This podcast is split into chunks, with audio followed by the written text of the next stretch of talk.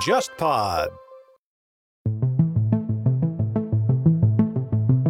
前两年那个明治维新一百五十周年，日本国内的纪念其实是很低调的，基本上是没有像我们想象中的非常高调的或者是全国性的这种纪念。而且当时很微妙的一点就是皇室没有出席。在日本学术界的话，从二战以后，对明治维新更多是采取否定态度的人更多一点。他就觉得你昭和时代的一些事情其实是跟明治是有直接关联的，你不能说明治是好的，昭和就是坏的。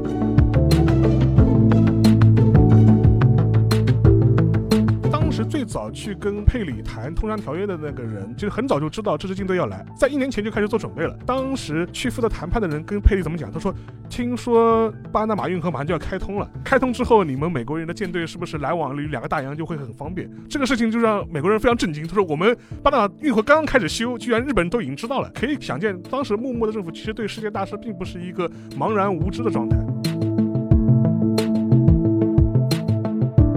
李氏朝鲜的复辟，虽然大家都一致反对，但实际上这个痕迹还是在的。他还是会觉得说，我是一个领导人，我更是一个这个国家的一个统治者，是有这么一个角度来看待自己和国民的一个地位。而这种地位一直得到全斗焕之后才发生了一些变化，但是这个发生的变化就成为了现在韩国青瓦台之上的一个根源。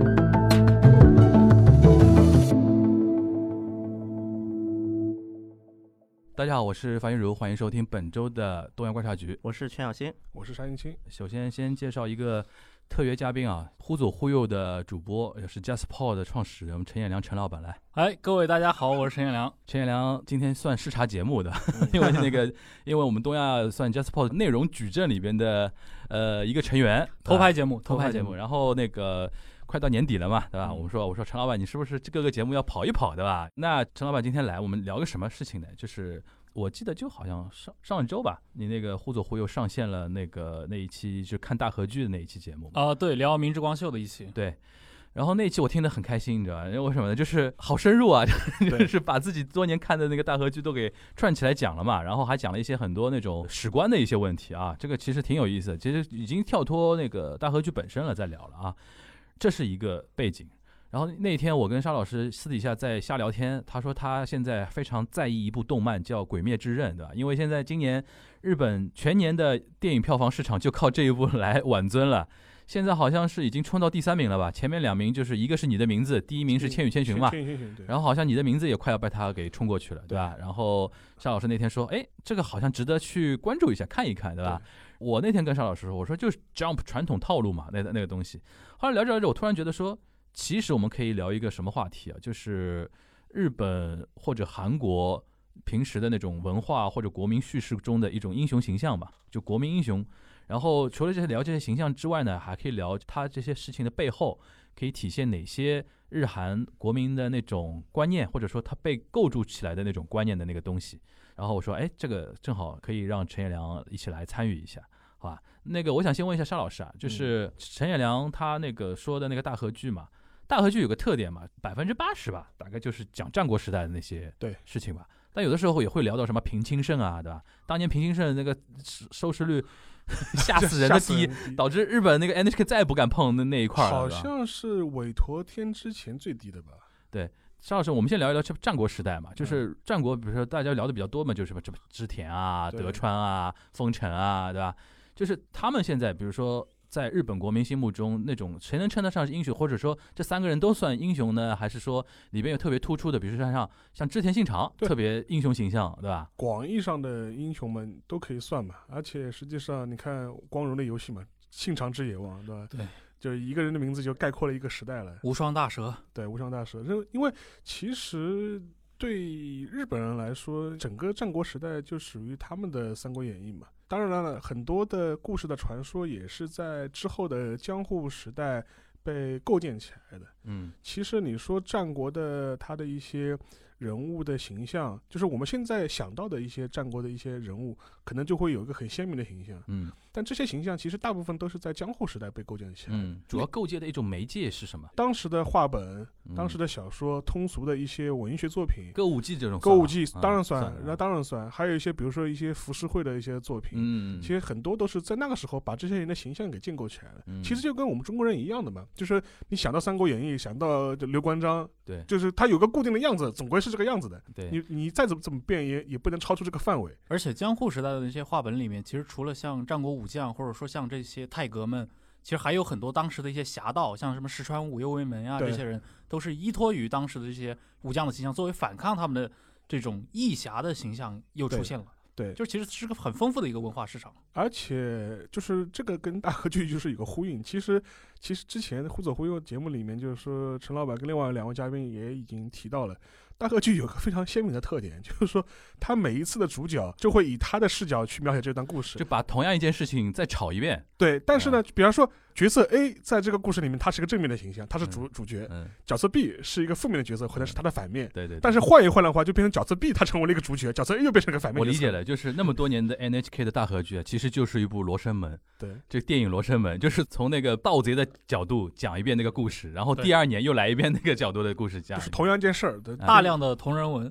对。 对对对，有这个意思。对，然后有如果以谁为主角，你就会对他的动机也给予很多合理性的解释。嗯嗯即便他做了一些看似不好的事情，你也给他、嗯啊，他有苦衷，他有自己的难处，嗯他不得不怎么样。那沙老师刚才讲到江户时代如果被建构起来的话，那其实那个时候建构起来的东西就不得不受德川家史观的一些影响。对啊，你不可能说在那个时候，除非你是就是造反文学，对就是就是要骂德川家或者怎么样。但一般来说，就是应该是沿着德川家能够对认可的那种方向来建构这一些英雄形象的，对吧？对，就比如说是我们都知道那个象征战国时代落幕的主要的战役嘛，关河原战之。战，关原河战嘛，嗯关原河战之后，就是对西军的描写，就基本上是在德川，尤其是在德川的中呃初期和呃中期，都是属于比较偏负面的，对，嗯尤其那个石田三成，基本就是长两百年来对就是一个奸臣坚的坚诚的形嗯象，奸臣的形象精。神的形象嗯。但是这点就非常妙了，就是说是到了明治维新以后，让德川幕府被倒掉了，嗯，然后明治政府他为了证明自己的合法性，又会重新再把历史重新再书写一遍。嗯，又会去把当时被压抑的一些西军的英雄重新拿出来，重新再书写，他们才是真英雄，嗯，对吧？德川家东军这帮人才是窃国大 盗，对吧？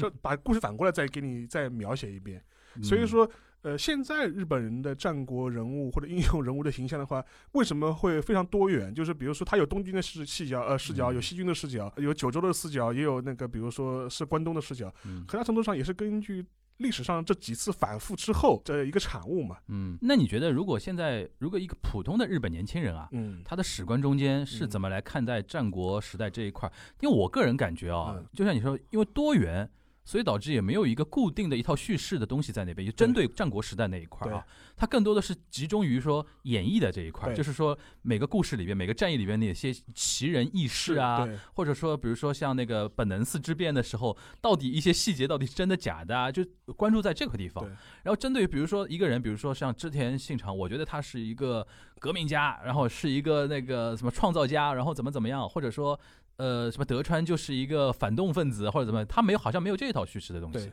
对吧？你觉得这个主要是还是因为是因为多元化的一个事情嘛？对，我就觉翻得来覆去讲过好几遍了，所以说对的现在他大家等于是说，现在日本政府也是大家统一承受下来了，对也没有一个非常主流的一个叙事，就是前面提到了嘛，就是 NHK 拍大合剧就是非常典型的一点嘛，它的正反的描写是根据那个主角的角色来定的，嗯，主角的角色 POV 是什么视角，什么视角嗯就是正义的，历史的选就选择哪一方。黑田官兵卫在秀吉里面就可能是那样的角色，然后在黑田官兵卫里面又是另一种角色，对然后在别的一些人眼里面的官兵卫，可能要么他就不存在了，要么就变成了一个又是另外一种角色，就是你既可以把它塑造成一个正面角色，也可以塑造成一个反面的人物，对这个是大合剧，就是它可塑性的一点，我觉得很重要。但这里边其实我就想引申一点，就是中国对于一些历史人物还是有一些定见，对，因那为主流官方叙事还是有个定见。你比如说，呃我们举举个最容易理解的，比如说中国的战国时代，比如说像《三国演义》这种。我不知道你前两有没有看过高希希版本的那个《三国演义》，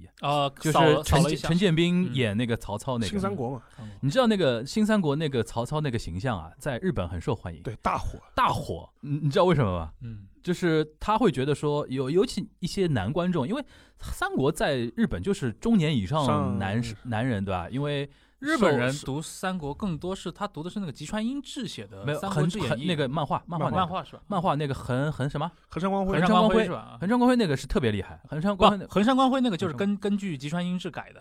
对，但是他在里边那个他史官的那个东西形象是延对延伸的嘛，就是我的意思，就是日本人读的消化的这个三国的故事，它不是嗯从罗贯中的《三国演义》来啊那的，不是那它不是是从第一代那就不是经过了这个改造日。本有很多大家有对做过那个三国的再创作嘛，对，因为我们知道，像罗罗贯中写《三国演义》，第一句话大家都知道嘛，就天下大势，分分久久必必合合，合合久久必必分。那吉川英治写《三国演义》《三国志演义》，他的第一句话是前面走来了一个什么人，什么眼神绝无卑下之意，腰嗯上悬着一把剑，这个人是谁呢？名叫刘刘玄德。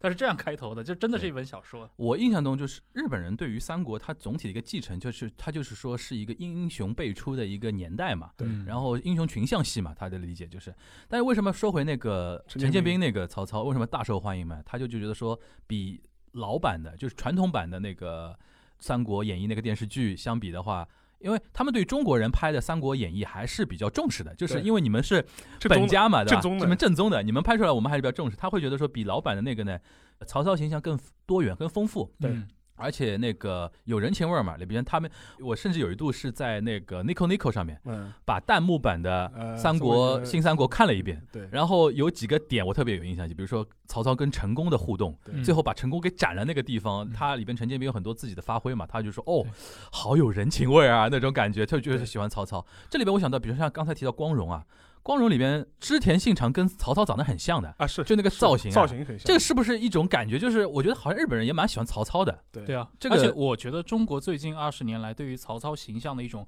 就是刻意的把它往这方向去演绎，其实是有点受到日本有点受日本影响。日本对过去半个世纪以来对对于曹操这种形象的刻画，尤其是光荣游戏那套对，是受过它影响的。因为传统在中国历史上提到曹操就是一个也是奸臣的形象，对很少有人为曹孟德说什么话的，对除对了对，特别叛逆的，像毛泽东这样的啊，对他会说什么“魏武会编”之类。对但是你看，当年袁世袁世凯死之前，他骂自己的儿子说：“别人都说我是曹操，你还真把自己当曹丕。嗯就是在你一直到到都是负面民的到民国了，曹操的形象就是负面的。嗯所以我觉得这种对人物的一个拨乱反正，尤其在哎文学作品里面，呃，受日本文化的影响还是蛮大的。对我我就比较好奇啊，日本人到底为什么会这样看待曹操啊？这是他这个怎么构建起来的？就我知道韩国也韩国人也很喜欢那个三《国三国演义》嘛，对吧？因为我们那个朴大 对朴大公主之前还经常说她的梦中情人是赵云嘛的是是 对某刚某刚啊，某对对刚对前某刚主持人前主持人，对对对对，好像有说这个话的，对对吧？有对有对有有有，哎，那个说整体《三国演义》之前，那个我先问一下小新，那个韩国人怎么看曹操这个角色？呃，因为首先啊，韩国这点跟日本有一点不一样的问题在哪里呢？嗯就是在韩国，就是包括中国的历史吧，这一个华语历史的这么一个潮流，嗯还没有形成一个非常正式的文化就被消散了。嗯，所以说，在韩国，就是你跟韩国人很多时候，《三国演义》《三国志》都知道。嗯，当然，韩国人他一般就是更多，他是会关注《三国志》，他们会相比《三国演义》啊。啊，嗯当然，跟韩国人呢，因为首先在韩国关于三国的那个大合剧吧，应该嗯没有拍出来很。首先，好像就拍出来两部，我没有记错的话，他们还拍过，我觉得就不容易了。两部，总共两部。他讲什么呢？呃，就是其实它虽然名叫《三国志》啊，但其实其实《三国演义》的内容来改嗯对，编的。日本也是这样，就是他不太提“演绎”这两个字，他对即便拍，他是按照演绎的那个剧本来讲的话，他也说我这个是要《三国志》嘛，对他们对估计看看不起，对，就是包括你跟韩国人说曹操，他都认识，嗯，但是韩国人对于曹操的印象就片面很多，就觉得啊，曹操就是一个枭雄，就是啊他那很片面，还是很比较单接近于中国传统的史书里面对那史套书的，嗯对，就是像包括可能问很多韩国人，他们可能知道刘备，可能嗯知道，但是韩国人对那个谁认可度特别，诸葛亮对认可度特别高，嗯对就是包括文在寅就是当时诸葛亮嘛，这像韩国呢，他们就是会比较推崇诸葛亮这种角色，嗯对，包括在韩国嘛，就是比如说说一个人聪明，嗯或者说一个人有谋嘛，就嗯就很容易把他会啊，你是在世的诸葛亮。嗯当然，他们叫诸葛孔明啊，韩国人诸葛孔明会更多一嗯嗯点，嗯就这么叫。嗯但是实际上，对于曹操呢，可能就会片面化一些，嗯因为我是觉得说韩国人他可能还没有到就是形成这么样的一个文化现象的时候，嗯就是中国的这种历史剧啊、大河剧，它的一个流行就已经结束了，嗯啊。就已经过去了。那这么听一下个来时就候等于跟跟日本相比的话，韩国的三国热潮可能没有那么强烈。但是你都认识啊，但认你识问对韩国人是说曹操他们哦，都哦曹操曹操哎都知道的。那我们朴大公主为什么那么喜欢赵云呢？这赵云个在韩国人心目中是那种什么英就英雄救英不是不是不是救美了， 就是那个 单骑闯关那种英雄形象的意思吗？其实我觉得你要说韩国人真正眼中的英雄，嗯相比于说赵，因为当然赵云，因为这是因为朴槿惠他看的书，嗯，他是跟那个某刚在做采访的时候，嗯他是先提到看了个冯友兰的一本书，啊，是有这么一个引子的，然后才提到的赵冯友云，兰《中国哲学史》嗯，对，然后才提到赵云的。啊，所以说，但是对于很多韩国男人，尤其九十年代处于壮年的韩国嗯男人来讲，有一个人是非常具有符号，是展昭。啊，啊包包青青天天，包对青 天，就九十年代看港剧，呃，看台剧，哦，刚才就啊包括我就讲一个就，何家劲演的那个展昭对吧？对，啊包括何家劲在九十年代那个时候嗯韩国的文化市场没有完全开放的时对候对对，对哦来对韩国做过 fan meeting 的，所以我何家劲九十年代就在韩国做 fan meeting 啊。哦，所以说现在我们这帮小鲜肉不要牛逼哄哄的，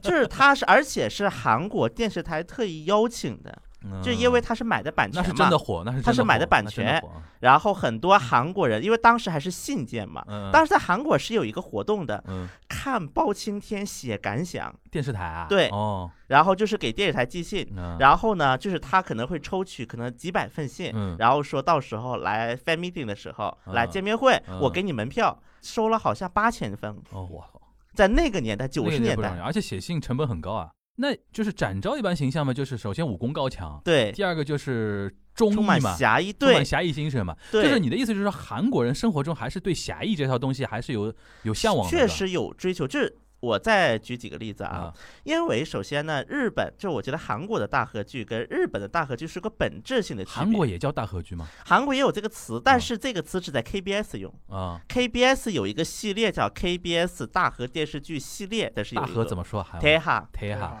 但实际上呢，就是韩国人更多管这种就是历史性的叫史剧，啊这个词用的更多，嗯，史更剧普怎么遍一说？些。擦个撒狗啊，就史剧叫但哦做，但插一句，史剧是不是更偏向于正剧？都包括，其实还是比较广的一个概哎像念，大长大长今这种算史剧啊？算哦，那那那就是很广了。就是比较广的，就是以历史为背景的，嗯它是一个嗯比较广的一个概念啊。然后嗯就可能像就像我们的古装戏这个概念，对吧？对嗯，我就之前有一次跟 KBS 的一个编导聊过，嗯他嗯跟我说，其实很多韩国就是他们拍史剧的人，嗯，他们会从 NHK 从日本买一些二手的装备过来，因为他们觉得 NHK 叫装备打不是道就是道具道道具道具哦他会买一些道具过来。就武器铠甲之类吗？所以说哦有，比如说像讲那个妊娠倭乱，嗯在妊娠倭乱的一些韩国人就会有一种很奇怪的发现，嗯相比于朝鲜部队，就是李氏嗯朝鲜部队，嗯可能日军的是那个道具更加的齐全，更加的 那个逼真，啊，啊嗯因因为为它很多日因本为买日来本的直嘛接，买的，对吧？OK，，对。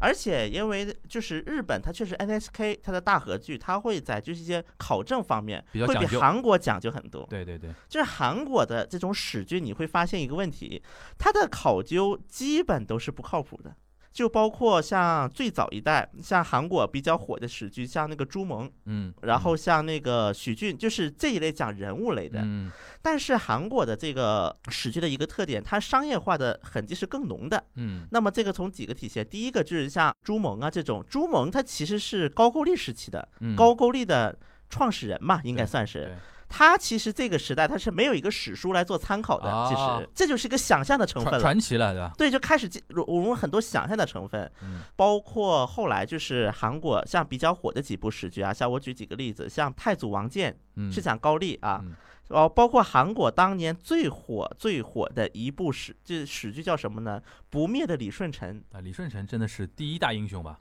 对，李舜臣当时他们做过统计，李舜臣是韩国的史剧当中出现频率最高的人物，相当于日本的织田信长出现的人物。我觉得待遇比之前现场还要高。对，民族英雄啊啊！我就这么说，在韩国人眼里，李舜臣什么概念呢？是岳飞的升级版。嗯， 哎，这个好，这个妙。为什么是岳飞的升级版？首先，历史地位跟岳飞很像，就民族英雄嘛。嗯对然后变成悲剧，而且第二个，嗯李舜臣成功了，嗯因为壬辰倭乱，朝鲜不是赢了嘛？呃，他成功了，不像岳飞呀含恨而去。岳飞嘛，对外成功，对内失败嘛，但是嘛，他李舜臣也一样嘛，也有类越类似岳飞的遭遇嘛，就是对也对被对下狱啊，就悲就是情英雄嘛。呃悲情英对吧雄。 OK 然后第三个就是因为他抗拒的是日本，啊 OK，所以说，像李舜臣，他是一个出现频率最高的啊，包括我们一会儿可以再详细讲李舜臣的一个地位问题。嗯，反正一个是李舜臣，世宗大王，对，真的。我那天给他大纲，我就说，我说韩国我我能说出来的，就我的认知就是李舜臣哎，跟是不是还有那那个什么渊盖苏文？也对算吧。对对对。那么这我看个嗯韩剧里面有盖苏文把李世民的眼睛射射瞎瞎了对哦韩那个国也是对那，这个算是个野史嘛嗯，在韩国，那么这是有三个朝代的是背景是特别容易出现翻的。来覆去讲？一第一个是李氏朝鲜对，因为这一段时间它的史料是最充足的，相比之对下对。对对第二个是三国时期，韩国的三国对，对，就就是是半什岛么的三国，高高句丽、百济、新暹暹罗。罗罗而且其中讲百济的最少，因为百济被灭的最快。啊 OK，而且是不是因为百济也亲日，啊，跟日本人关系最密切？对对对，也有有点，但主要是因为它灭得快，没什么故事。嗯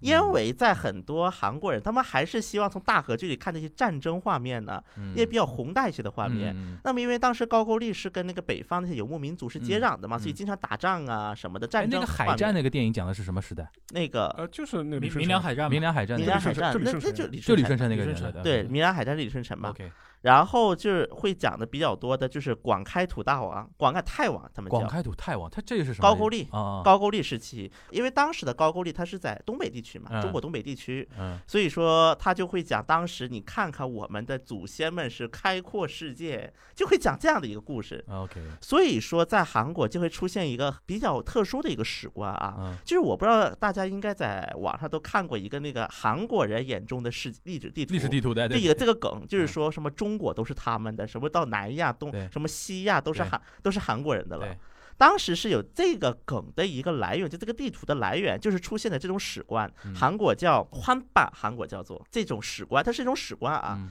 就是追求当年谭军，就是古代朝鲜那种谭军，然后当时就哪是个坦哪个郡谭是木字旁，檀然香后的檀，对对哦对，然后君子的君， ，OK，那么它是朝鲜半岛传说里的一个开祖嘛，类似于嗯开山对鼻类似祖于嘛，日本人说天照大神嘛。一个对概对念，对对就对，传对说对中的对吧然后在韩国有一种史观，就是以他为尊，嗯？OK，就是说他就扩张到这儿，扩张到那儿。啊，因为呢，在我们可以看到，其实朝鲜半岛这些国家的历史上，它是从一个就是正统的历史观来讲，它是没有一个大规模扩张的一个就是这么样的一个就趋势嘛，应该算嗯是。所以说，它有这么一个史观，其实这种史观很大一部分上都是被这种史剧给影响了。嗯 OK，就是史剧影响这种史观，这种史观也在影响史剧嗯，互相在影响，这是一种啊，就是看似它是描述事实，但实际上它也是一种一种另一种史观的一种融入，这是第一种。那么第二种就是还有一种，比如说大长今。我们管大长今不叫大合剧的，再比如说那个拥抱太阳的月亮这种剧，我们就可以把它理解成是个创作的范围了，就是背景是古代，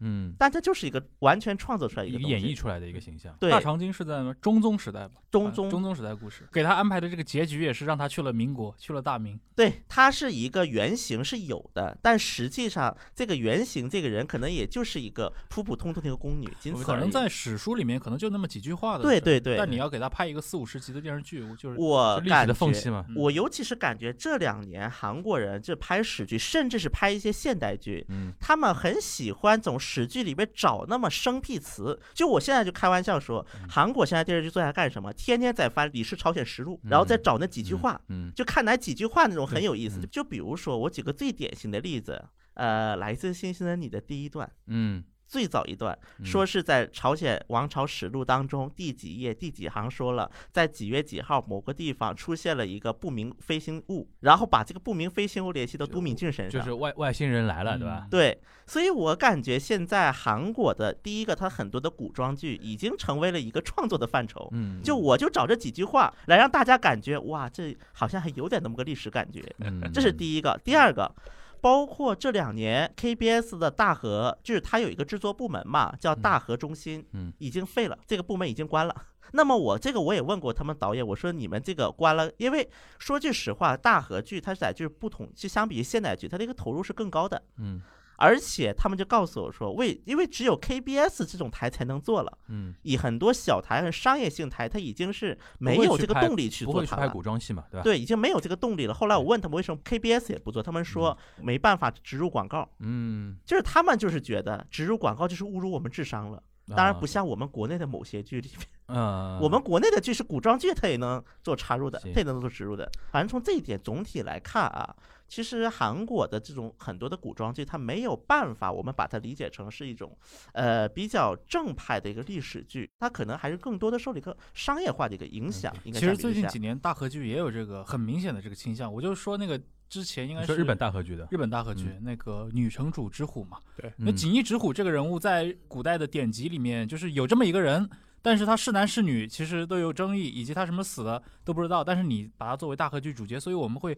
看这个剧看到最后就觉得很怪。首先，他可能一开始其实很好啊，是个种田流的剧，它其实就是一个没有主角光环的真田丸，嗯因为我们知道真田丸讲的也是这种国人众的故事嘛，但是就各种开加 buff，然后呢左右逢源，嗯最后出现就是在战国爽时代爽剧对吧？对莫叶，然后而且父子两代都是很厉害的人，嗯但是锦衣家就是个很悲催的。你看那那部剧，你看前二十集就各种各样的胸闷，对吧？好不容易养成了一个主人被刀掉了，再养成一个主人又被刀 掉了，嗯，然后就觉得这种哎，这种在身在这种战乱的时代，你这种小家族就很可悲。但是到后面其实有点没东西可讲了，所以就只能不断的套到这种历史事件里面其去。实这个东西就跟 NHK 每年要出，每年要出，拍到拍哎了几一十样年，的真的一真样的的真一的样的也就这样了。所以说 NHK 大合剧这几年的收视率都不怎么样我记得有一年是八重樱是有这个这个剧吧嗯啊，？也是很惨。不是那个剧就很明显就是三幺幺的那个命题对作文嘛，对就当时说要给东北振兴嘛，对哎对，拍了一个海女嘛，对对吧？然后那一年又什么八重樱八，重樱都是跟东北那个日本东北福岛那一块儿有关的嘛。对，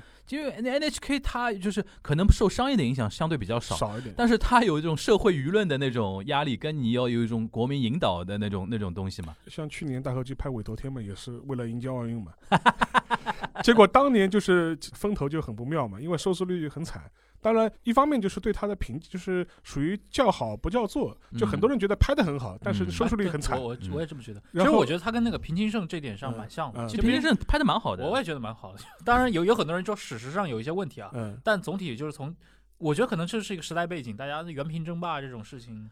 不在当代日本这个观众的一个兴趣范围内了，还是别的原因？对，因为我觉得平清盛那个时代，可能对于日本人来说就没有英雄，对没有记忆点嘛，对，对啊，他会觉得说你们就不是就不是一个什么叫叫公家对那套东西嘛，对吧？那个时代有英雄啊，袁义经嘛，九郎，但九是郎问题是被你你已经有 了一个义经了，对吧？而且平行胜你不是讲他的，而且前面提到那个李李舜臣跟岳跟岳飞嘛，嗯我觉得中日韩三国其实。都有这种倾向，就一方面他可能会推崇一个大英雄，可能一个时代的成功者、一个佼佼者，嗯但另一方面他对失败者、失败的一方，嗯，嗯或者是最后结局不是那么好的一方，其实嗯会给予很多这种悲情的色彩的这种同嗯你情。想说日本的谁？日本这种角色很多的呀，嗯其实很多呃就西是乡隆盛，我想到啊哎，日本的几大所谓的那种军神或者英雄都是这样的人、啊，都是这样的人楠木正成、对那个袁义经，对对。然后像那个真田幸村，真田幸村，然后南部真城嘛，就是现在就竖在那个皇现在皇居外面的广场上面，对，牺牲报国的， 就是讲回哎你，你说到这个，其实我就想到一点，你刚刚说到中国啊，中国一样的，嗯你中国看一中样的国古代岳一直飞一直到明清对以来，就是文人我们不说啊，对武人里面封到最高的对关公和岳飞。关公岳飞，但是你从军事水平上来说，他们在中国古代武将里面排谈得不进，上。那前二十都排不进的。真正的，你像卫青也好，霍去病也好，对包括我们之前像我们《忽左忽右》里面找李硕来聊过了，像刘裕，刘裕同样是以南打北，对吧？对从南京打了，刘裕是正儿八经的，他收复了洛阳，收复了长安，对北而伐且成功了，消灭了，就是嗯所谓叫六位地黄 丸嘛，就弄死了六个皇帝。对，就里面有两个是北朝的 皇帝，就，什么梗？六味地黄丸哎，就是因为刘裕这个人就一生搞死过很多那皇嗯皇帝，帝好就好是几 哎就是哎就是给西方人讲就是就是 emperor killer，对对对，对有点 有点这个意思。对，但是 他帝从王杀手呢军事战功上来说，比岳飞其实要大很多大的很。多但嗯明显你看到，因为有什么刘裕最后篡篡了位，篡了位你了，在中国古代儒家传统里面，嗯一哎你定要最终。忠嘛，忠是最高的那个东西嘛。那岳飞就很符合，那所以他能被捧得这么高。哎，讲到忠，其实韩国也也讲忠的嘛，就李舜臣嘛，对就李是舜臣啊，或者说哪怕展昭，我觉得都是忠于自己的包 boss 括的。我觉得这在韩国的史剧当中啊，嗯被描述的最传神的有几个人。嗯那么一个是那个当年在高丽时代，就是快灭亡的时啊候，嗯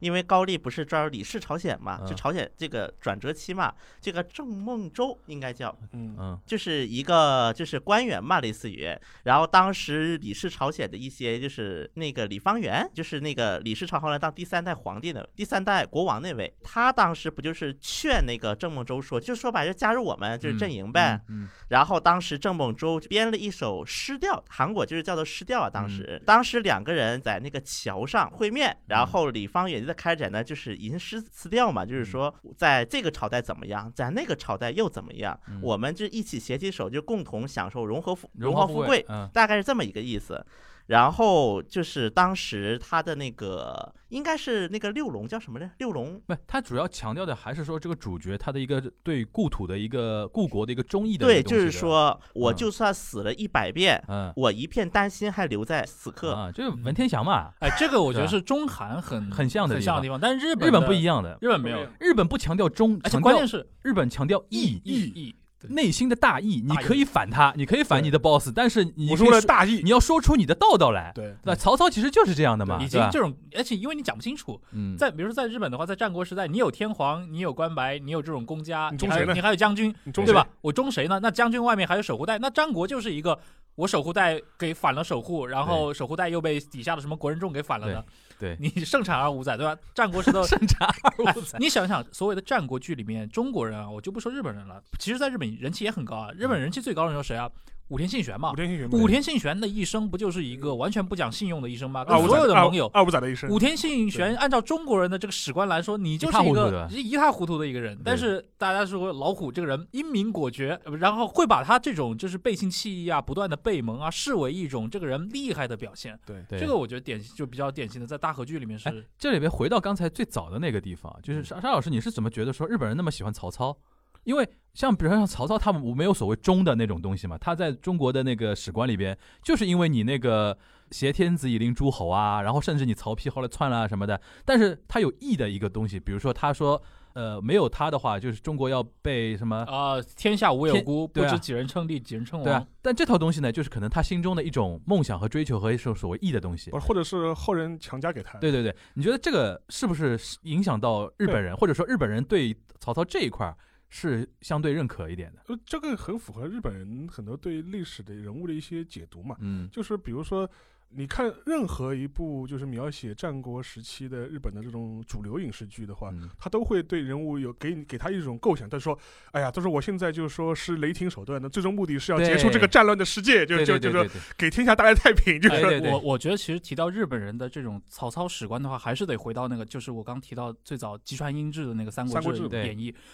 树立了曹操这种英雄形象的，其实就是吉川英治的《三国志》。对他的用的这个蓝本，一开始可能是比如说罗贯中的这些，或者流传到日本的一些三国话本，嗯但是他进行了一个文学创作，把它真正改编成一本小说之后，曹操其实在他那就成了正面人物，这个其实是有一个直接影响的。这个很像什么呢？我举一个日本战国的例子，就金川议员。对我们去看九十年代，就是零零年之前的很多的战国剧，描述到议员的时候，都是一种就是涂着白脸，然后公对卿的那种像做鬼一派。样的那种，然后摇着扇子，而且有时候身体肥硕，肥硕对，就觉得是一个很很那个的人。其实人家是东海道第一公， 哎，但是他什么时候开始有转变？我觉得很明显，就是那个宫下英树画了那个《Senkoku》呃，那个漫画嘛，战国国战国漫画战国这个漫画之后，你就发现金川议员的那个形象形象在各种先先是在小的时代剧以及一些小的文艺作品里面开始慢慢转变，慢慢的影响到了大河剧。然后你看最新今天今年这部《麒麟来了》里面的金川议员，其实就已经是一个蛮有雄武、有战略、有战略、有自己野心的一个人，甚至他也被视为就是希望麒麟降临到天下的这些人的之一嘛。嗯对我觉得这种是一个，就是有一部就是非常重要的文学作品来影响一代人的史观，这个本身是很重要的。但问题就是说，还是说到那个，就是那什么去影响了这些作者呢？对，就是说我今天特别想聊这一块啊。你比如说像那个你刚才说的那个《三国志》吉川英树那个那个东西，比如说还有司马辽太郎这种人，对，日本人或者是日本社会怎么样的一种情况、世界观，或者说怎么样的一种社会风潮，去改变了这些作者的一些想法，或者说影响这些作者，还是说你觉得说是更多的是这种创造家去影响了这个社社会更多那的我？我可以举另外一个例子，就是前面也提到了嘛，就像西西乡隆盛这种嘛，嗯，因为前面提到悲剧英雄嘛，对对就对是中日韩都喜欢悲剧英他雄。第一，名了吧？应该是。我觉得在日本的话，基本上第一名西乡隆算算盛嘛是算是第一名了，第一对名算是第一名。吉祥龙胜太太悲剧英雄了，因为其实你现在去东京上野公园的话，就能看到西乡嗯牵个隆盛狗牵个牵个萨摩犬嘛，对然后对然后是一个大胖子嗯，形象。其实我们都知道，他第一嘛是明治维新工程，但最后面又举兵造反，然后西南战争嘛，西南对战吧，争嘛，然后后来又被镇压，最后对是在鹿儿岛那个自杀嘛。鹿儿岛我也去过，就是说，呃，他的雕像其实那个在鹿儿岛也是属于属于知名的这种景点，就嗯自杀地啊什么的。嗯然后鹿儿岛还把它作为那种城市吉祥物一样的，嗯就是来穿。当时他有一个纪念馆，就非常有意嗯思，就是。它当中有一件号称是依照就是西乡隆盛身材制作的一件军大衣，嗯就说观众可以试穿，就嗯是看看你穿上去什么效果。嗯结果我穿了一下，对吧？因为我其实人还是蛮壮的，不不算肥瘦吧，但其实肯定不算是瘦的人。嗯，我穿到衣服就都已经大的不行了，就已经就足以想象西川这龙西乡隆盛有多壮，对是吧个？多壮的一个人，就是说对大哥的对，所以说也会有这样一个形象哎，。上次西乡隆盛是铃最近的一个是铃木亮平演的吧？对，就是在西厢店嘛，然后英泰演了那个大久保利通， 因为当时是其实他那个背景是纪念那个明治维新一百那个五十周年嘛，对他有这样一个背景。对，但西乡隆盛这个人就非常有意思，他在之后被镇压、自杀，被明治政府呃认定为是贼军的之后，但是民间对他的崇拜反而在明治社会掀起了一波高潮，对，这非常吓人的高潮，你知道？就就是对对对就，当时明治民间甚至有一种传说，因为火星每隔一段时间会离地球很近，嗯，当时明治很多老百姓把它称之为西乡星。天有异象了吗？像这个，然后就是一个嘛是说他升天了，就成为西乡星了；嗯还有一种说法，就很多人就一直传说他没有死，啊，就说说他隐姓埋名逃逃到了，这就很很有意思，它是基于什么样的一种东西被人家重新构建起来呢？因为他的形象，战国时候的形象一直是被认为是，呃非常英武的日本人的这种形象，而且它啊然属后于那一代那个年代的日本人很少有的那种高大壮硕的身浓材，，就是浓眉大眼，浓眉大眼眼，的对吧？很哦那个眼窝很深的那深种，对然后又又壮，壮，对吧？然后他是性生性嘛又很豪爽，对然后符合很多日本人对明治开化以后的所谓日本开放的这种形象。对但另外一方面，就前面提到的一点，就是他除了忠之外，就就还有是义，他对为什么他为什么要打西南战争？对他就是为了不能出卖那批跟着我闹革命的这种氏族的兄弟。对对对，就是这批下级武士跟着我造反，结果对造完反之后，说他们的特权全都被对削除掉了，对，然后没有武士身份了，对连带刀都不让带了，就是属于那不行，就说这对我这怎这无法交代。他说我为了这帮兄弟，我明知道要败，但嗯是我还要打这场仗，要为对啊他们出这个头，明知不可为嘛，明知不可而为之嘛。对，然后这个故事最后被美国人拍成了《最后的武士》， 最后的哦，武、是这个意思啊。最后的武士其实他就是拍《西乡隆盛》的嘛。哦，对对对，然后后，但是当然了，最后的武士他为了强化戏剧效果，把它拍成了一个中世纪的一个中世纪战国武士对待明治明治新军的关键我觉得最后的武士最大的问题是弄了一个美国人过来对参与这些对事是情，的而且是那个 Tom Cruise 吧？汤姆克鲁斯啊那个是真的很符号化建构的，它里对面的那种日本武士是一群完全没有见过枪的人，这个跟历史是完全全不一符符合。合。嗯最后，其实西南战争的时候，那个呃，西乡隆盛和他的部队也是穿着西式军服，是，操着西式的步枪作战的。这个有点像迪士尼拍的《花木兰》是一个意思，就是哎一个意思老外心目中你们应该是怎么样的嘛？但是还有一个问题就是说，呃，西乡的形象在当时的明治的初期这个时间点，为什么能够深入人心？那也是因为当时的报刊这个媒体刚刚在日本开始落地，嗯，大量的报刊开始在日本的民众中开始传播。啊，当然，然后你可以去看整个西南战争的时候的很多西南战争的浮世绘，就量非常多，因为当时嗯没有照片嘛，或照片不是很普及嘛。对，而且其实还要说一个，就是日本明治时代这个媒体啊，是有相当多的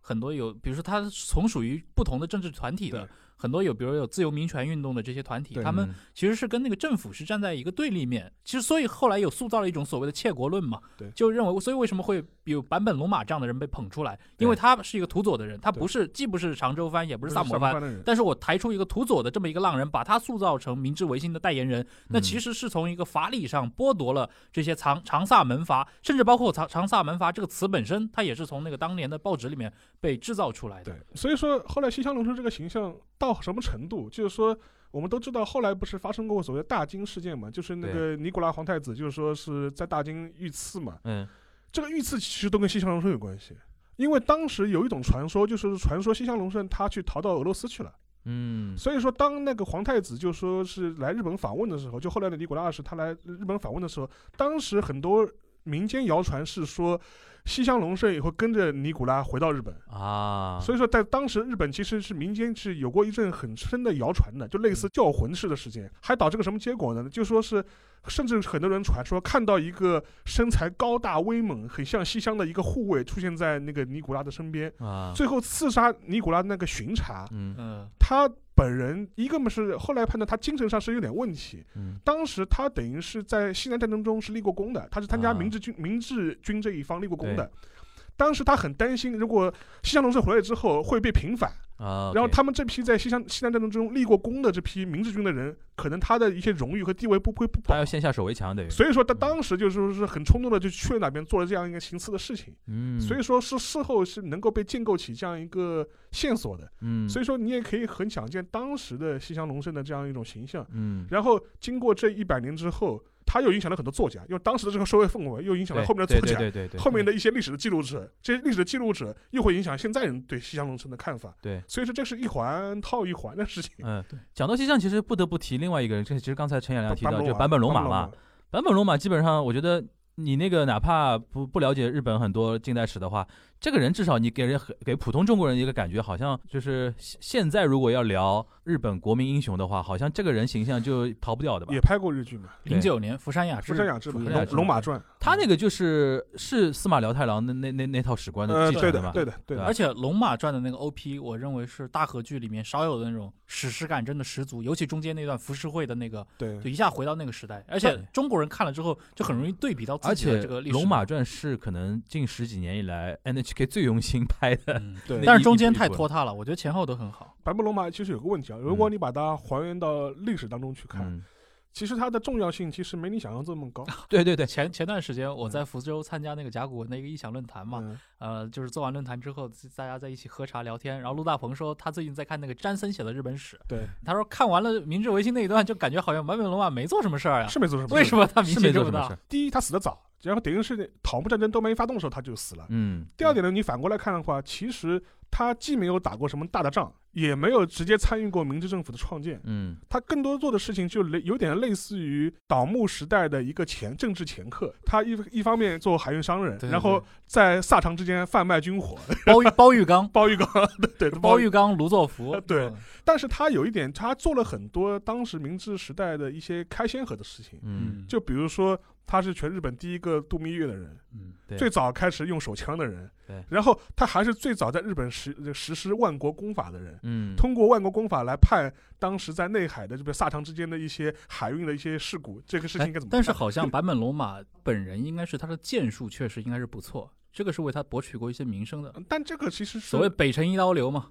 但这个没有经过实实战检验嘛？啊，那当然，那当 然，他一生就没有去参与过这种对。其实你想，其实，在幕末那个年代的话，因为上层贵族是有受制于德川幕府的这个训令的，你作为这些大明之间是不能搞互相串联的嘛，对这是一个两百年来一直这样。所以到了幕末，它有一个很奇怪的一个特质，就是当时要很多串联要靠下层武下层士武士来做，来疏通。但是我我想说的是，就是如果大家去看零九年福山雅治主演的那个《龙马传》的话，嗯其实里面隐晦提到了，在明治维新开始之后，至少就是一八六八年到一八八几年之间这十七年、十八年的时间，坂本龙马这个名字是在当时人那里是没有名气的，对大家不不提知的道他不。提的。嗯然后其实还有一个问题，因为坂本龙马本人其实他对倒幕战争是持一个比较消极的态度的。他是主张幕府大家和然解后的，，然后现在其实很多人就说他他的怎么我越越听越像坂本龙马，就像康有为一样的人物？他他后面的他最后不是被爱人暗杀了嘛？嗯现在很多就是历史的推论吧，嗯或者说法，其实最有可能杀他的反倒是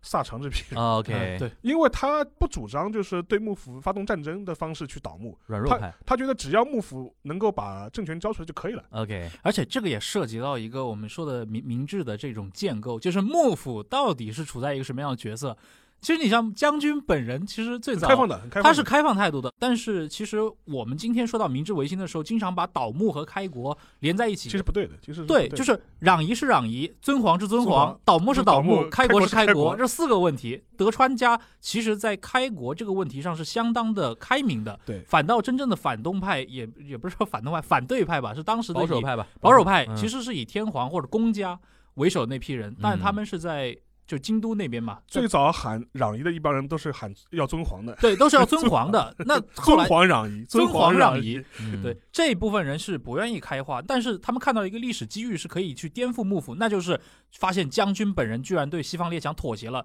这个我们中国人很好理解，那对于日本人来说，这个你怎么把我们的古法给扔掉了，对吧？怎能对这些夷人低眉顺眼呢？嗯那我们就要去跟他们干，嗯，但将军不肯干，那我们就要嗯把将军给搞下。那地方的我们说萨长的这些藩士、这些藩主们，其实嗯有点利用这种行。大的历史环境吧，那去进行一那个比如说，我觉得说到这边，不得不再问沙老师一个问题啊，像坂本龙马，其实在历史上可能它的这个作用没那么大，但是为什么像司马辽太郎这种人，呃司马辽太郎我觉得就两种吧，对，就是在日本甚至有司马辽太郎史官这史种说官法司马嘛，史官嘛，一个就是龙马行嘛，对司马史官一简个单就来是说，板上之云嘛，司马史官简单来说就一句话：明治时代光明，昭和时代黑黑暗暗。，对吧这对就是司马史官。因为他的写作背景是在战后嘛，对，他需要对明治之后昭和时代的日本的失败有一给个个总说法给个说法。对对对，昭和为什么会失败？昭和对前半期为什么会失败？对。第二就是说他说，那你同时呢，你要给日本人信心，嗯对，吧？这不能你要打气嘛，嗯，打气怎么办？那只能去明治时候找，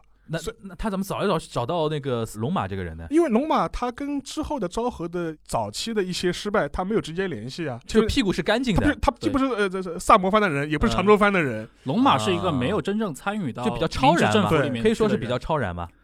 而且司马辽太郎在写这些的时候，其实当时的龙马史官已经被构建起来了，哦，就已刚经说构的建其起实来了。其实啊从，OK 十九世纪八十年代开始，那就是鼓不吹是龙马那的是不那是说些人战后有一就是有一批知识分子或者文化人，他就想就跟跟司马辽他想的事情一样的，我要我们要给昭和为什么那么失败找个说法，找个说法。然后就统一的都往那个明治时代里边去找。找那个解药，对然后再找一个稍微超然一点地位的，因为你找任何一个人，他后面都有那个怎么说呢，遗产，对，对吧？龙马因为死的比较早嘛，没有历史包对袱吧？。可以嗯尽量的打扮，对，是有是有这种感觉吧？有有这种感觉，而且我就是颠覆龙马，或者说把龙马捧出来这件事，嗯其实在明治末年就已经在发生了。嗯，就是当时其实作为政府这边，也就是说所谓的这个萨长门阀，他们有嗯民间是有反对派的，比如说当时的自由民权运嗯动，哎他们控制了大量的报纸那。敌人的敌人就是我们的朋友呗。对啊， OK，他也要去抢夺这个史官的一个话语权嘛，就谁主导了明治开国，那嗯政府那边当然是说我们萨摩治世，我们这常州治世，那嗯民间这边我们找了一个土佐人。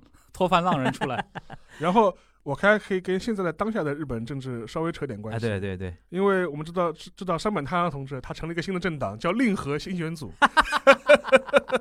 令和新 选组哎，其实这个很很很有意思的。安倍应该属于常州藩嘛， 对对对对山口县的嘛，对对对。他山口县的，然后当时还有人问他，就说嗯是你为什么叫令和新选组？嗯新选组不是一个维护幕府的一个保守的组织嘛？嗯然后他说他说你这个想法是不对的，你看这新选组里面也有很多人是主张开国的。嗯，只不过是采取了不同的方式而已。对，所以说你就可以看出这个历史的一些映照，它对现实政治、现在日本政治的一些影响，但现在因为日本年轻人普遍对于政治很冷感很嘛能，干嘛？对你们那么政治家玩的再嗨没没什么用啊对。呃，那个。然后就来到一个比较重要的一个时间点，这里边日韩其实就有点关系了，对因为你那个司马辽太郎另外一本书叫那个《板上之板上云》之嘛云，嘛， 《板上之云》，我当年我我在看真正看书之前，先看的是 NHK 出的三集 special 的一个电视剧，啊，不是三级，对呃是，九是呃哎九级吧，先是第一年只第一出年了三他很集，夸张，拍了三年拍了，三年，对拍了三拍了年，三年，然后那我个记阵得容我当时等了九集吧等了好几年。哦，那个拍的超好，然对后我印象很深。首先阵容很强大，对嗯，对吧？什么阿布宽这种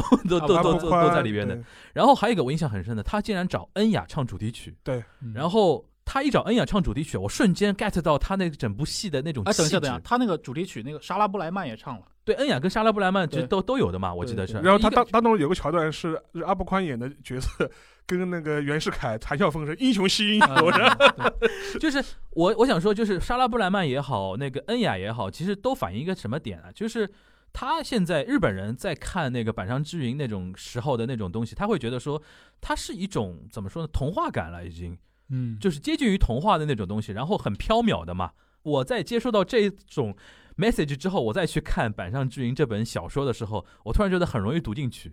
就是就是有一个司马辽太郎，就是他那种美好的那种想象的那种对东西嘛，非常之美好。你然看后《然板后上之云》第一集就叫《少年之国》嘛，对对他们对，这种名字就然后那个讲到板上之云嘛，就是不得不也要提到，比如说那个韩国这一块，因为那个时候，因为现在韩国人怎么怎么称呼那个年代，就是日据时期还叫什么日治时期，日帝强战 期，日帝强战期，这个世界观还是很正的，对吧？嗯日帝强战日期，帝强对战期，就现在我觉得，比如说像韩国很多现代的国民英雄，啊比如说现在上海新天地那边，每年不是还有很多韩国人过来呃朝圣 吗？就是尹凤吉是这这这对对李对凤不是吉对金九金九啊那嗯一块儿，就现在韩国人对于这个年代就近代的那些就是国民英雄的，他的一个最根本的一个逻辑还是要反日，对吧？就是韩国人，他就是对于在那个影视剧当中讲，就是他们的一个思想，我不得不提三个人，有嗯三个人。第一个就刚才我提的郑孟周，嗯那么郑孟周这个画面，他也是就是在那个高丽时代嘛，他他他当时写了一个就是词嘛，嗯此身死了死了，一百番更死了，白骨为尘土，就什么向主一片丹心嗯，就之类的嗯。然后呢，就在那个桥上，然后被那个李方圆一一刀杀掉了。对，就他要形成这种反差感，这是嗯第一个。嗯第二个，我还要讲一个人，就是百济，就是以前百济和那个新罗斗的这么一个，嗯就是就是那个，因为当时的话，他是在那个朝鲜半岛上有三国嘛，所谓嗯的三国时代嘛。然后百济当时和那个新罗打仗，就是那个争夺那段时间，好，当时有一个将军叫做接伯，应该说是被，因为像这个时代，我刚才说了。这个时代史料它其实是不是很充足的，但是他这个人通过影视剧的塑造，就变成这么样一个形象。我当时记得有一部剧叫做那个，专门以他的名字拍过一个那个史剧，叫做那个接驳啊。当时他的一个画面就是这样的，就是我出征之前，我先跟那个部队就是那个打气嘛，就是说你看看以前的越王勾践拿五千兵就把七十万兵给干倒了。因为当时那个时候，就新罗一直在攻击百济的一个时期嘛，所以说，然后他走之前把自己老婆杀了，而且这段画面拍的特别长。他虽然他这一个画面看起来是他的一个老婆说，但实际上这句话应该就是他把他的一个整个内心活动就全部。倾诉给了老婆，然后最后一刀把老婆砍了。包括这个接接驳这个人很有意思，就是因为他是相当于用五千敢死队嗯去攻击新罗那个大军嘛，嗯，然后最后的死葬竟然是新罗的将军们给他葬的。嗯 OK 然后这是第二个人啊，嗯啊，第三个，那么第三个人就不得不提到我们的李舜臣大将军了，嗯以少胜多嘛，这是以少胜多是第一个，这是嗯一个要点。包括我们说的李舜臣，我们还要说一个安重根，嗯，我们就说到这个近代人物了对，，安重工就是伊伊安藤藤博文伊，藤博文刺自杀杀伊伊藤藤博文对的。啊在在哈尔滨，呃，不是哈尔滨车站，他现那在么在韩国国内的论述里边是怎么样一个地位？民族对吧英雄啊，啊，嗯民族英雄、啊。我记得前几年还拍过一个什么《消失的记忆》，什么二二对零零对对对九，对然后就是就是说架空历史，安重根没有杀掉伊藤博文，嗯然后伊藤呃，然后伊藤博文呃是个穿越剧，实际 上是个穿越剧，对就是说对就对说呃有日本人穿越到那个时候，阻止了安重根刺杀伊藤博文，啊啊，然后提前把那个韩韩韩国给吞并掉了。啊然确然定吗？然后呃，日本躲过了什么二战，就一直到二十世纪末的时候，都维持着呃对韩国的半岛的占领，对吧？我记得估对日是日本本有人剧拍的吗？这日本人拍的吗，韩国人拍的，韩国人张拍拍的东张东健，韩国人拍张东的，健他拍这个，个的意思是什么意思呢？就是一个假设，因为有几年韩国这种然后就是是一帮一帮韩国人说，我们要挖掘真正的历史，真正历史应不应该是这样子的？啊，就假设剧，就是韩嗯国有一段时间是很流行架的，空嘛，就是包括我觉得我见过最扯的一部剧啊，嗯当时那个就是在那个朝鲜战争时期啊，，嗯就是斯大林跟那个什么，当时美国那个那个谁嗯麦克阿瑟，麦克阿瑟当了总统，然后斯大林和麦克阿瑟联盟，然后往北面射了核弹，这个想太多了啊。然后射了核弹之后呢，就是相当于是什么？就当时的韩国啊，嗯然后包括跟什么，就是那个满洲国，嗯，那个时候还存伪在满的，伪满对伪满然后包括什么，就外蒙都嗯联盟起来，啊，OK。然后成了一个国家，共同那个什 么。这个脑洞剧了，等于脑是。 那你继继续说啊安重根，安重当根跟李舜臣，你怎么会觉得对这两个人可以放一起？因为李舜臣也好，安重根也好，包括接驳也好，我们都能发现一个非常大的一个特点，就是嗯，被对方阵营尊重。韩国啊人拍剧特别喜欢描述这样一个细节，哦包括李舜臣，甚至包括到那个刚才我提到的那个郑孟周，嗯，因为这些人的历史都是被他的对手给挖掘出来的。对，所以说我韩国人他拍剧啊，他会特别强调这么一点，就是说你看看我们这个英雄，不止我们说是英雄，嗯我们的敌对阵营，你看也很尊重他，也说他是英雄对。因为我是在韩国是念过书的嘛，读过嗯书，我看嗯当时韩国的课本儿嗯讲安重根的时候，嗯会特意提到一个细节，就叫东亚那个什么东亚和平论吧，应该叫呃安重根那个对作《东品。嗯亚和平论》对，因为当时安重根在那个等待那个执行死刑那段期间，嗯他在写那个《东亚和平论》，然后《东亚和平论》有一个逻辑很简单，就是说呢，大家呢，东亚应该是大东亚，哎，当然不要大东亚共荣圈了，反正也是东亚应该联合就是起来。就是东亚各国应该互相提携，对吧？对，共同应付西方的这种殖殖民者。但而是，不是应该那菜个鸡互菜鸡啄互啄对吧？然后呢，他还说，就是伊藤博文为什么要杀伊藤博文？因为伊啊藤博文骗了自己天皇。嗯当时安重根是有这么样的一套理论的，啊，OK，就是说日本人都是好的，但是呢，就是被这帮像伊藤博文这帮硕鼠，啊，所以说当时就就一直要强调说安重根当时他很符合什么日本的那种武士道就精像就神。像我们说，日本军国主义者跟日本老百姓要分开，对吧？对，其实安重根是这么一套理论啊 OK，所以说包括后来我看就是那个拍那个关于安重根的一些电影，他就会最后有一段话说到现在在日本，我记得好像日本有一个地方，当时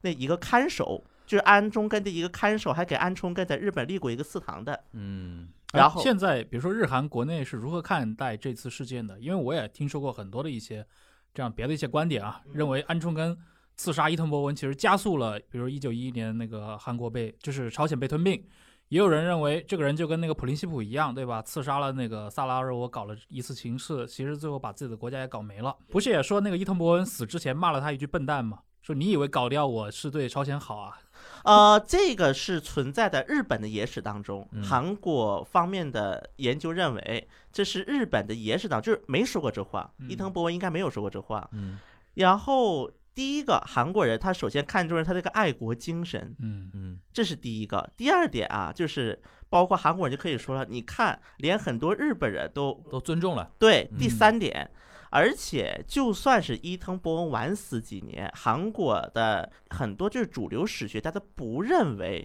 他命运不会改变。对嗯命运不仅不会改变，可能日剧的时间会变得更久，因为当时伊藤博文他的一个整体的主张，他没有否定过说不能吞并朝鲜。嗯第二点，他们就会觉得说，如果是伊藤博文在世，那么日本确实他可能对于韩国的这个整个统治的一个会柔化一些，但这样的柔化可能会加速来吞并。就是朝鲜已有的文化，就是可能说会使这个日帝的占据更久，在韩国更持久。你的意思就是说，如果不刺杀的话，是什么时候会发生这个吞并？是提提早还是那个？对，就是这个事件是否？否真的加速了？呃，这个直目接吞前并来看，韩国是没有这样的一个说法的，就他们啊不认为，就是安重跟这个刺杀跟他们要吞并这个命运，包括它的时间点，已经没有什么关系了。啊、就 OK，因为在一九零五年的时候，当时的朝鲜的一个外交权已经是归归并日本了。嗯，其实啊一九零五年已经半吞国状态了。嗯。那跟那个普林西普还是不太一样，是因为其实他有刺差杀异的了那个，就是说，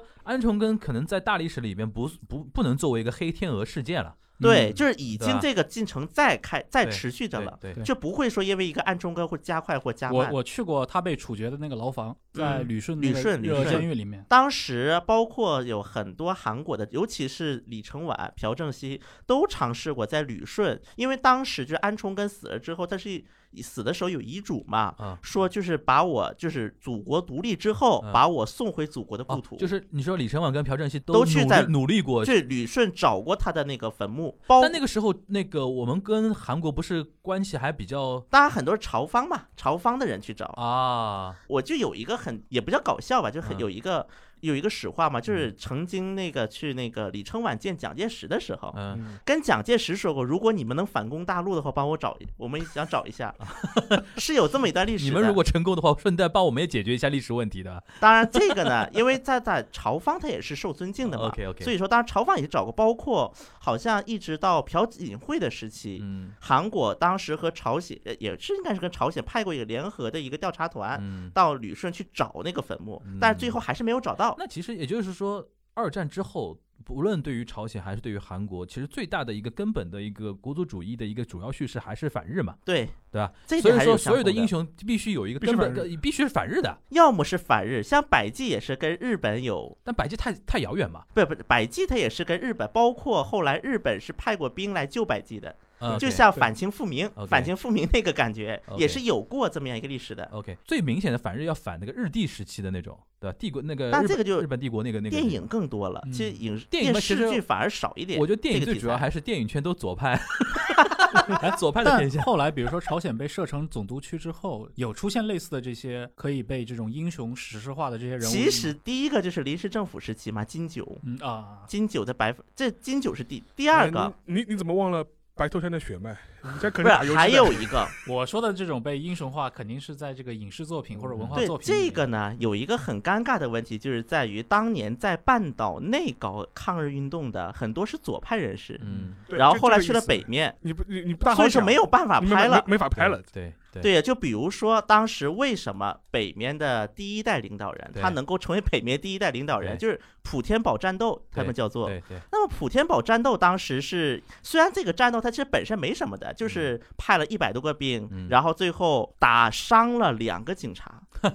它其实是一个不微微不足道的一个事件嗯。但是就是当时就是朝鲜内部一些报纸嘛，它假装是配合总督府的就是一些审查，然后他就说了那个。北面第一代领导人叫飞贼，但是他又是个朝鲜人的名字。一看，哇，竟然朝鲜内部还有抗日人士，嗯竟然还没有被打掉。嗯所以说，按照官方的说法，它相当于是激发了大家的一个信心，嗯说朝鲜内部也没有被完全被你们掌控。 ，OK，所以说这一点来看，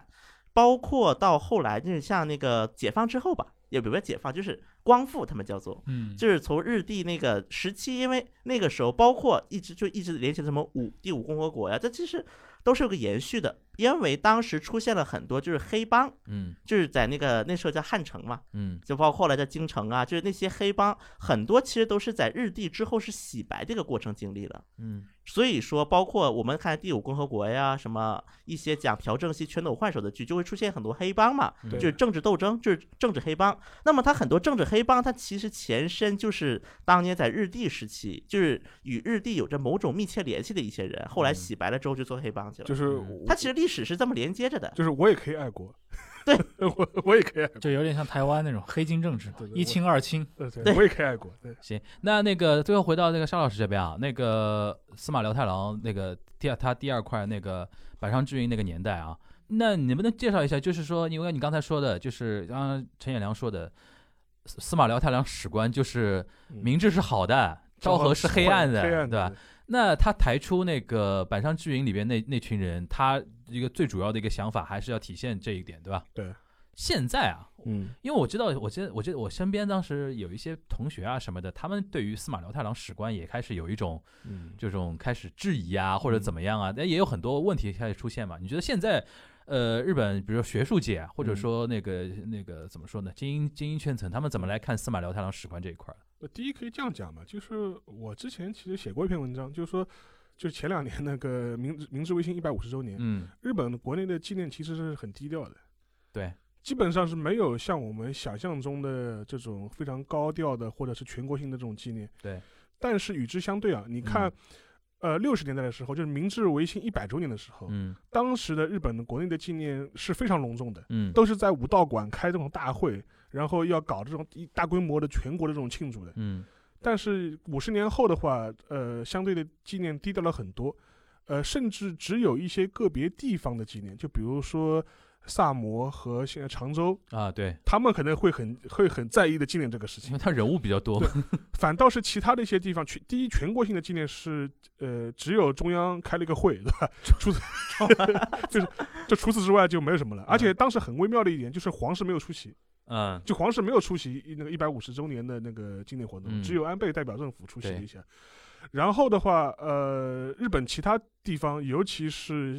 整个党幕战争中被打得比比较惨的汇金啊、汇金番啊这种地方， 其实是对这事情是很冷感的。嗯，只有去九州呃萨长的时候，会比较热闹的记纪念这个事情。其实你就能看出来，就说是当时的差异嘛。六十年代的时候，正好是日本正好它有一个经济快速复兴的这样一个氛围。嗯，当时的人们一边嘛是拼着命赚钱打工复嗯兴，一边嘛读着司马司马辽太郎的小说，对然后迎来了民族维新一百周年。对哎，，那我那时间点是正好的呀 我。我印象很深，那个最近是不是那个半藤一力他那个幕末史也要被引进到国内来了？呃，应该出是了的国内应该是国内的国内半出藤了，对，因为他写过，他就是受他家庭的影响对啊嘛，，他因为家里他的外婆是汇金的呀，是汇金人，然后对说他从小他外婆提到这帮人，就说这其实什么什么武什么官军什么倒幕，官对军什么官，他根本不是官军，就是一群反贼。然后半半藤一力也算中呃现在日本活着的历史大家了，对，然后啊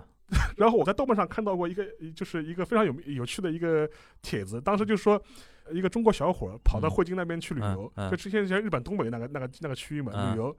然后那个就是那个老板就问他，就是你哪里人？他说嗯我是中国的。老太老脸色一变，你知道吧？就就说，啊，就是一下子变得很严峻嘛。嗯他马上跟你说，哦不不不，我不是广岛的，我我是那我个是 China，我是 China，我不是不我是不是去过呃国，不是去过国不是去过气 候对的啊，因为你知道那个萨长那个地方，那是日本的中国地方嘛，对是一个区域啊，中国地区中。国地区，它其实是国中的一国个的意思意，思就是就就是我们很多中国人跑到日本去旅游，看 NHK 天中气国预报，中国就是很气很生气，气半天。嗯他说，竟然把中国列为日本的一个地区，还其实它是当时的一个国之中的一个概念。啊真田丸里面有个名场面嘛，嗯就是那个北条氏政那个小田园城之围，秀吉不是带了二十万人去围小田园嘛，嗯对给底下的普代家臣给他汇报说。连中国和澳洲的大名都来了，中国也没错，也没错，也没错哦毛毛毛利是嘛，也没然后错澳洲就是伊 达家他们，一大家嘛，也没有错。所以说，你就可以想见，就是即便到现在，就是两个地方之间都还有心结在，嗯，因为当时战争的确打得比较惨。嗯所以说，站在这些人角度来说，他就会觉得明治维新这个事情本身没有什么特别值得夸耀的事情。嗯但是在日本学术界的话，其实说实话，从二战以后，对明治维新更多是采取否定态度的人更多一点。嗯，嗯他就觉得你昭和时代的一些事情，其实是跟明治是有直接关联的。割不断的。割不断的，你不能说明治是好的，然后就说是昭和就是坏的。所以司马史官当说到这个词的时候，很多人就是批判的批判性的出发点对才对这所个以说就词，说你前他面会，提到什么什么史官都是批判出来的。所以说基本上的话，在日本的话，就现在的话，就至少是传统的战后的左派的学界的话，嗯更多是对明治维新的整个作用是采取一个比较质疑和否，也不不能说否定吧，但至少是一种质疑的态度。嗯所以说，日本国内本身其实对明治维新这一百五十周年的这种这种反应的相对冷淡的态度，你也能看出来一种国民的这种倾向。嗯所以说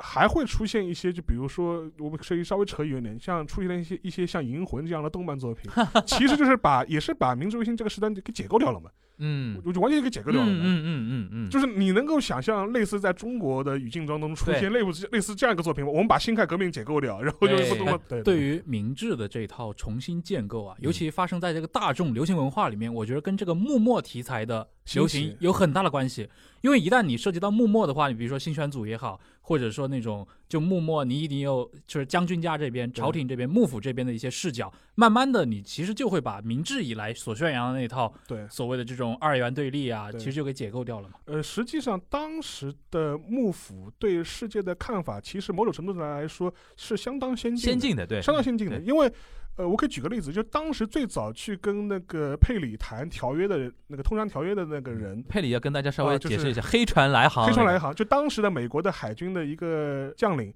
然后他是等于是代表美国政府就来扣开日本的国门嘛哦对，准将对，准你将必须要跟我通商，你不跟我对通商的话，老子给你干哎了。这这套东西中国人熟悉的，熟悉的。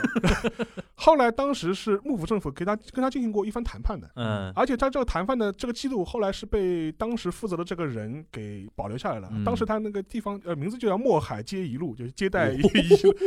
它里面有写了很多细节，很有意思。哦嗯嗯就说是当时的幕府政府其实很早就知道这支军队要来，嗯其实在一年前就开始做准备了。嗯然后当时跟他进行谈判的时候，谈了很多话，让当时的美国方面非常震惊。就比如说，当时去负责谈判的人跟佩利怎么讲？他说：“听说巴拿马运河马上就要开通了，开通之后，你们美国人的舰队是不是来往于两个大洋就会很方便？”嗯这个事情就让美国人非常震惊。他说：“我们巴拿马运河刚刚开始你造们，怎么知道的？对吧？刚刚开始修，居然嗯日本人都已经知道了。嗯就可以想见，当时幕末的政府其实对世界大事并不是一个对茫然无知的状态。而且甚至非常关心，非常关心，嗯对甚至非常关心。嗯所以说后面也采取了一个相对和缓的态度来处理这个所谓外移的这这套东西嘛，他逻辑上是对的，逻辑上是对的。嗯所以说你事后的前面讲到那个话题，就是说我们都知道要要改革开放，但至于怎么开放，那是另外另外谁。来主导？谁来说的？主导主导它是另外一回事，对所以说嗯这又回到另外一个问题，就是我们中国人很熟悉的，到底是道路之争还是利益之争？对是路线斗争还是权力斗争？对所以对，其实幕末是个非常复杂的环境。所以说，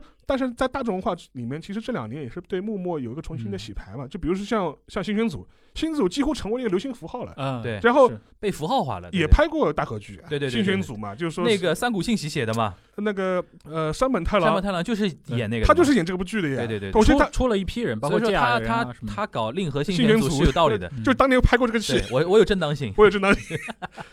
所以说，我觉得这个能看出来它整个一个史观的一个一个变化。其实是不是是因为这个道理？啊因为日本二战之后，它很多那种架构、啊、主流叙事完全被美国打破了，推倒了，然后等于是你们之前那种里有那个源流可以追溯的那个线，等于在那个 GHQ 那边啪一下斩断。对然后后面嘛也没有一个主流的东西出来了对，反正就是现在等于非常多元，对然后导致多元到现在，比如说从一百年那个时候，可能司马辽太郎他写的时候，日本人基于那种比如说泡沫时代的那种东西，他需要民英雄对或者一种情情怀的那个东西，但是现在老百姓也对于这种大叙事不感冒，对吧？厌倦年轻厌倦人了年轻人冷冷感了，然后你又没有一个一直主流的一个叙事在那个地方，对所以导致现在没有人说我是觉得说应该是明治那一套，对或者说还是幕末那一套，对或者说甚至于说汇金有汇金人的那那那种说法，其实就变成日日本现在觉得去主流化了那去主套流化了，对对国民英雄这种东西，其实是等于有点非主流化的那种国民英而啊雄叙日事了，而日本的呃保守的右翼，就是以安倍同志为代表这批人，嗯他们就是想重新建立一套主流的一套叙事，他没有叙事方根式了，。没有根，但问题就是怎么也建立不起来。对就是没有根，没有根。嗯其而实且历史研究的颗粒度也变得对更细了对。日本那叫 n e d o y 嘛， Nedoyo，这个网络右翼，他嗯们其实你有的时候去细追他们那些思想根源，也都是前后矛盾的。对的，嗯，你崇尚这个，那你照理说从谱系来说，你势必应该反对那个吧？不，他那个也支持。对，就这个就很奇怪嘛，这个事情嘛。但是也可以看得出，日本它现在就比如说分裂的那那种情况，但韩国应该，我觉得韩国其实更单像一吧更像中国更吧像不中不国不，也也最近也也是分一裂个很奇怪的一种哦现象、啊，是不？是就是非常喜欢说，哎呀，如果当时那个李家还留着，还多好。不不是吧不，我我我现在就想说这个问题， 哎，你想 说就是对于这个李家复辟这个话题啊，嗯首李先家在 李复家李复 复辟，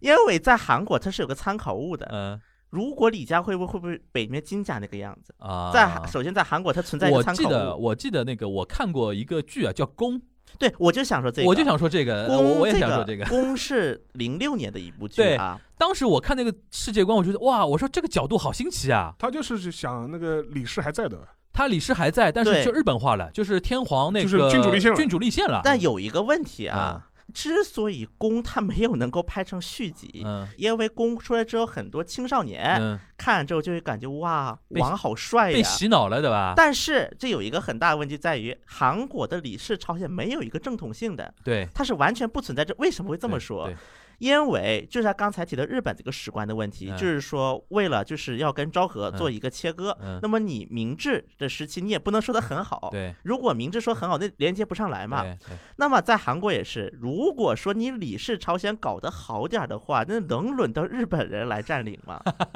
对，包括后来因为在李氏朝鲜，大多数王族都是被日本是册封了的，被日帝。啊，等于你们是也也有也有投降的那个那个意思吧？对，归顺大多数是被归顺的。呃就是那个李氏朝鲜最后一个王皇太子嘛，李莹嘛，对，他就是在日本陆军里服过役的呀，对啊，当时领了一个中将衔退役的。嗯好对所以说导致说这个李氏朝鲜，它首先它不存在一个历史正统性。对包括因为现在泉州李氏还是在的嘛，嗯泉州里是确实有那么几个人是提过说要当国王复辟是有人提过，尤其是公知火了之后， ，OK，当时有个统计啊，因为像这种文化类的组织，嗯，那么是韩国文化体育观光部负责的。对，公是一六年一月份到三月份播的，对，在一六零年06上半年，零六06年零六年年，那么在这个零六年上半年，以泉州李氏或者大韩帝国或者朝鲜就这样的类似的组织创办了三十八个，嗯，因为在韩国你创办组织是很容易的，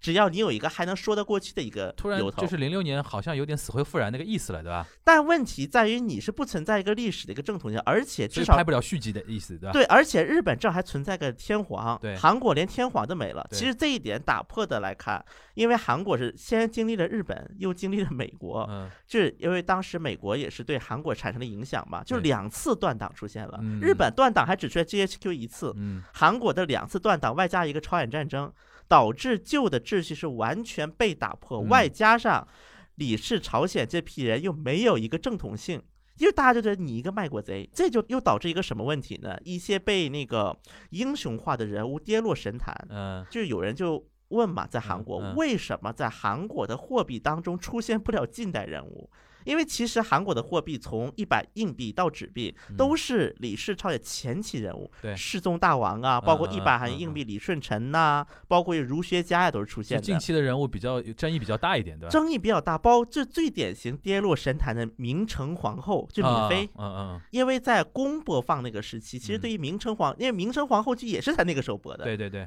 大概这段时间，因为韩国的整个的经济也是比较稳定，嗯包括那个时候也是左派当政嘛，卢武铉时期，嗯所以这就导致于说是一个悲情的色彩更重一些。嗯，但是越往后，越往后，毕竟它社会的一个不断的一个成熟，也会促使去更多人去挖掘它的一个历史。那么像明成皇后的黑历史都被挖出来就了，人设崩了，对吧？对啊人主设主差不要多他崩的了那些亲戚们，明永浩什么的，全是大奸臣嘛。对，这是第一个。对还有第二个崩的金九，但是金九这个还没有崩到人设。嗯但只是说很多人，因为在韩国以前的一个史观，大家觉得左派会对金九那个亲更亲金九一些对，右派会更亲李承晚一些对。但是到后来，就是很多挖掘，因为金九他本质上也是个极右人物，啊，他对左派也是暗搞暗杀的。对为什么金九能够被在韩国这么高度评价？一方面是他搞抗日，另外一方面他李承晚的对手。 OK，我们这韩国很多人就说，为什么金九被神化？因为李承晚死了之后的朴正熙政府嗯神化金九了。 OK，那么朴正熙政府他就因为他自己是有这个，又是什么南朝鲜劳动党啊，嗯又是又参加什么伪满国的军校啊，他是有这样的一个印记的，嗯，因为他有原罪嘛，这是嗯第一方面，所他以有要捧一个人，他有正当性，他嗯需要一个历史正当性，所以他捧了几个人，第一个他捧了金九，嗯第二个，他把李舜臣的史记全挖掘出来了。嗯就是李舜臣之前，虽然李舜臣是各个朝代都会啊追我懂崇了的，但什么忠烈祠，就是这四堂、嗯都是在朴正熙的时期重新修其实缮你的意思就是说，朴正熙年代，他为了等于洗白自己，也是有这个对成吧？分，洗白自己，就大量的把抗日英雄给是举出来，不管是古代的还是近代的，对吧？对他就是要要洗洗你们脑，就是说我们韩国人还是很抗日的，对吧然而后韩且啊那个我的军政权也是抗日的，就是对吧军政权的一个正统性嗯所在。 OK，OK 因为在韩国的宪法，如果打开韩国的宪法，第一句话就是我们大韩民国是继承上海临时政府的法统，啊是有这么一句话的。啊，就是哎虽然那现在现行的宪法是朴正熙时期第修订的吗？第六共和国嘛，现在叫做，嗯是在卢泰愚时期了。卢泰愚啊，就第五共和国是讲全斗焕时期嘛，就现在的宪法是卢泰愚时期修订的，对就，那句话是卢泰愚那个时不候是加进那去，个的话一直都有，一直都有。啊哦但这句话一直都有， OK OK，就是包括现在大家都说什么五学第五共和国，就是嗯第五次宪法，嗯这指的是就嗯第五版宪法。 OK 叫第五共和国，它是有嗯这种说法，所以说在韩国的一个整个历史的一个进程来看，而且因为像那个其实是有一段历史啊，讲李承晚，因为嗯李承晚他是泉州李氏，嗯但李承晚的王族的血统是到什么时候呢？世宗之前，嗯就杨宁大军那，就是他的亲戚。嗯所以说，到了李氏朝鲜的末期时候，基本其实也就是旁落了，差不多。嗯李承晚这一代的话，基本也就是差不多大学旁落。但是，他到美国去做他的抗日活，因为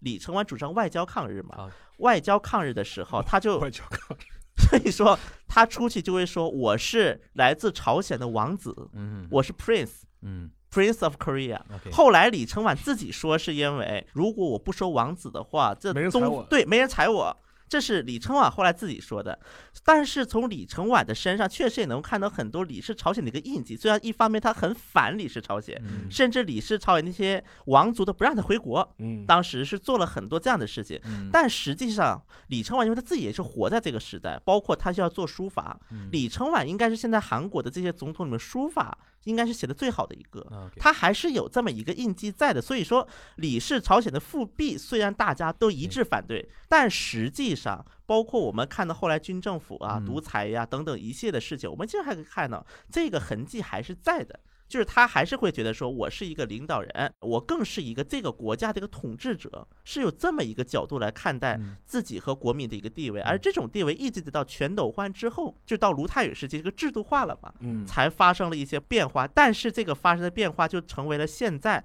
韩国青瓦台之上的一个根源。哎但我是还是聊到最后，我还是有一个非常整体的一个感觉，就是就是韩国因为还是有一套主流叙事在的，对，这个你不能否认吧？你说现在你问韩国年轻人，你们的国国民英雄谁？李舜臣，对对吧？金九这套东西，而且他有一个非常根本的价值观，就是抗日。而且我插对点，吧就是像李舜臣这种历史人物，就韩国有没有一些解构的这种作品？敢有吧？敢有啊有的吗？有吗有，所以解构就是颠覆性、反套路的那种啊、也不叫完全反套，嗯但是韩国有作家尝试过，比如说就是凸显援军，有有一嗯个叫援军的一个将军，哦啊，啊这是是另外一个将领。对，另外一但个将是领这个将领在韩国的主流史观就是那个栽赃李舜臣自己又没什么本事的哦，，秦桧就是韩国秦桧， 就是就是说给援军翻案的一种东西。对，韩，但是啊不是影视作品，但因是为它他不算主流，但小说是出现过的。但是抗日这一块儿还是没人敢去那个去解构的吧？对，就嗯是说呢，这个援军他其实也是个很努力抗，就但是他你们不当会年说的坏蛋，其实也没那么坏哎。，这个跟中国很像的。对吕对思勉当年就是说岳飞是军阀嘛，对你说这个东西，当然影视作品里面估计还没有敢来不哎敢不敢敢来弄这么弄的啊。但是像韩国，他是他这个就算给援军反，他也不敢贬低李舜臣对的，对对只能是给援军反。这里呢，就像我们最后总结，就日本真的不一样。真的不一样。对，这刚才那个邵老师提到银魂，我觉得太典型了。对，银魂就是什么梗都敢上的那种对那种感觉。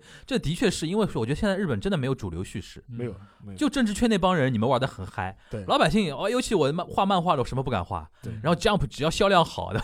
只要销量好，我连秦国的那个故事对 Kingdom 嘛， Kingdom 王者天下卖的不要太好啊，对这个东西你在中国你难想象吧？哎就最近不是马老上要那个 Netflix 要拍《水浒传》吗？对对对找的就对是《王者天下》哎的导今演年嘛。而且今年年底他不是那个拍那个《恶搞三国》嘛，对对对，那上来新解释，新解释，新解释这个这个片子很有意思了，就因为他们那套人就经常玩梗的那种对那对种对电视剧嘛，就是就是拍《银魂》真人版的那批人。对对对对对，我觉得这种就是颠覆自己已有这个主流叙事里面的这些人物啊，包括观点的，嗯在中国曾经有过那么一个时期，嗯，大家也愿意，比如说我们说民国的时代，对吧？有对，有那种民所谓的遗骨派嘛，对，那不是说大禹是条虫子这个对事情，你说放到日本或者放到韩国去，嗯，也觉得惊天动地的。你说一个研究说谭军大人其实是一条虫，这种历史研究，你说你说你说怎么接受它？但是好像最近几年，最近没有咱们国内这个也是对或那个改编不是瞎编，哎好吧，反正就这句话，对对吧？对建构之后不能成精，反正就这点 就这点事情了，对对吧？所以说，我觉得其实今天还是要归到我们说的那个，就是我们最终还是一个日韩社会的观察嘛。对。但是我觉得现在我们越做啊，越来越觉得韩国就是个小中国。小中小中华，小中华，一点然没后错小呃，中跟华我们很多那个脑回路都很像的，对吧？对，然后日本就真的不一样， 这日本是真的不太一样，好吧对？那我们感谢那个陈老板啊，这是那个来做客啊，聊的中间我觉得明治维新真的有很多东西还可以挖可以，展开再可以展开再聊一下刚说的那些，我觉得都可以单独拉一呃趴单独了。了单独拉就一是明治趴嗯维新的这种建构，包括其实很多被隐藏在幕后的孝明天皇本人在明治中的一个对态度，对对吧？因为谈明治维新，很多人只谈明治天皇，对其实像孝明天皇，孝他明对对对对对他的那一段你时期，讲到笑面天皇，我要想到我翻的那本书了。对嗯，保坂正康同志，哎呦，那个那个把天皇说的真的哎，是你翻的是平成史是吧？平真史，但是他他里面重点讲的是从天天皇皇层面，啊，就天皇与国民的关系，对对对对，可对以可以它让里国民面怎么看待它里面天讲了皇很多那个就历任天皇的一些事对情。哎到到时候等那本书正式上架之后再跟大家聊啊。那我们非常感谢那个陈彦良做客我们今天这期东亚观察局，啊，我不们算做啊客了，过来视视察节目聊视察的。天聊指天导聊工天作，指导工作。鼓掌鼓掌鼓掌鼓掌鼓掌鼓掌回答回答，鼓掌。 那我们这一期的正片到这边啊。本周的 Q&A 啊，其实一个热点话题啊，其实也是集合了几个热点话题可以一起聊了。最近这两天不是呃，互联网上有一个热词儿嘛，就是凡尔赛文学。 反雪，反反雪雪。然后那个前段时间上海不是什么名媛拼团嗯啊之类什么的， 它其实就是一个什么问题呢？就是现在人啊，在互联网上啊，嗯，要凹造型嘛，虚荣心，虚荣心有的是真的虚荣，就是说拼团这种事情；有的比如说凡尔赛文学，什么叫 凡尔赛文学呢？就是看似低调，实则在那边不经意炫耀嘛，不不经意地意的是一个炫炫耀嗯炫耀啊之类的这种东西。我觉得这个其实东亚其实蛮共通的。嗯你像那个日本，其实比较典型的啊，嗯，现在日语有一个新的，就是叫 Insta by 惯了 Instagram，就是就 Insta，它它日本人很喜欢变成那个对四四个假对假对名对，的假长名度的嘛假名嗯嗯， ，Instagram 就变成 Insta by，就是说在 Instagram 上面 IG 上面对放的照片一定要经过精心的 P 图，对对，吧？然后网红的。打卡点一定要去啊！然后我记得有一年，我记得莫名其妙，立顿红茶在日本推了一个什么产品，是一个红茶的一个产品，但是它那个包装盒做的非常漂亮，嗯，然后导致那个日本哪哪里啊，在银座那边附近吧，有一个立顿红茶的线下体验店，哦，大排长龙，就为了拍这么一个东西。嗯然后各种所谓的叫 Insta buy 啊那种东西，但这也是比如说网红型的，还有一种比如说晒自己怎么有钱啊什么的，这种我经常在那个 YouTube 上面看到有一些男网红、女网红经常也会做这这种事情，像我像韩国肯定也会有吧，在韩国就是有一个讽刺这种人的一句话啊，嗯叫特音浪，是讲什么呢？Twitter 是人生的浪费，啊推浪对吧？推浪，推浪， 就是当时因为是就是那个曼联嘛，嗯它这个来源是来自于曼联。嗯，就是那个英国嗯英超曼联的对教练对，因为那个时候曼联不是有韩国球员朴智星嘛，对，所以这个话在韩国就火，因为外加上正好就当时有很多明星之类的，就是在社交网站不也经常闹事故啊嘛，就是最早，嗯，后来就是当时有一个社会事件啊，嗯就是当然也不是不是拼多多啊，嗯也不到这个地步，但是确实也是说就是在韩国租赁市场被这些网红们带火了。嗯应该国内也一样啊，在韩国也是嘛，他们就是租赁奢侈品有个群，嗯群来专门租赁奢侈品，说，哎，你有一个 Prada 的包吧，我背一下，嗯或者就是我凑钱买奢侈品，嗯，然后大家轮着背。当然也有经常卷钱跑了的，嗯就是就比如说，假设就是我们三个人，今天我要买个奢侈品，然后大家把钱凑给我，嗯我买个大家可以都背。就你需要时候背，我需要时候我背，然后我卷钱跑了。嗯，在韩国是出现过这种事情的，对，而且现在凡尔赛文学有一种感觉，就是说说一些人就是怎么说活在自己的世界里吧，想象自己怎么怎么样，对吧？其实我记得当时那个这两年日本 YouTuber 很火嘛，嗯上次看了一个节目，就采访一些 YouTuber 的一个生活的实际的形态，他甚至有一些 YouTuber 真的是我觉得为了博一点点击量也是很很厉害。呃，日本现在有一对 YouTuber，他是假的假的兄妹，你知道吧？因为日本不是一直有那种亚文化的喜好，比如说叫那个德国骨科啊，对，或者说怎么样，他就有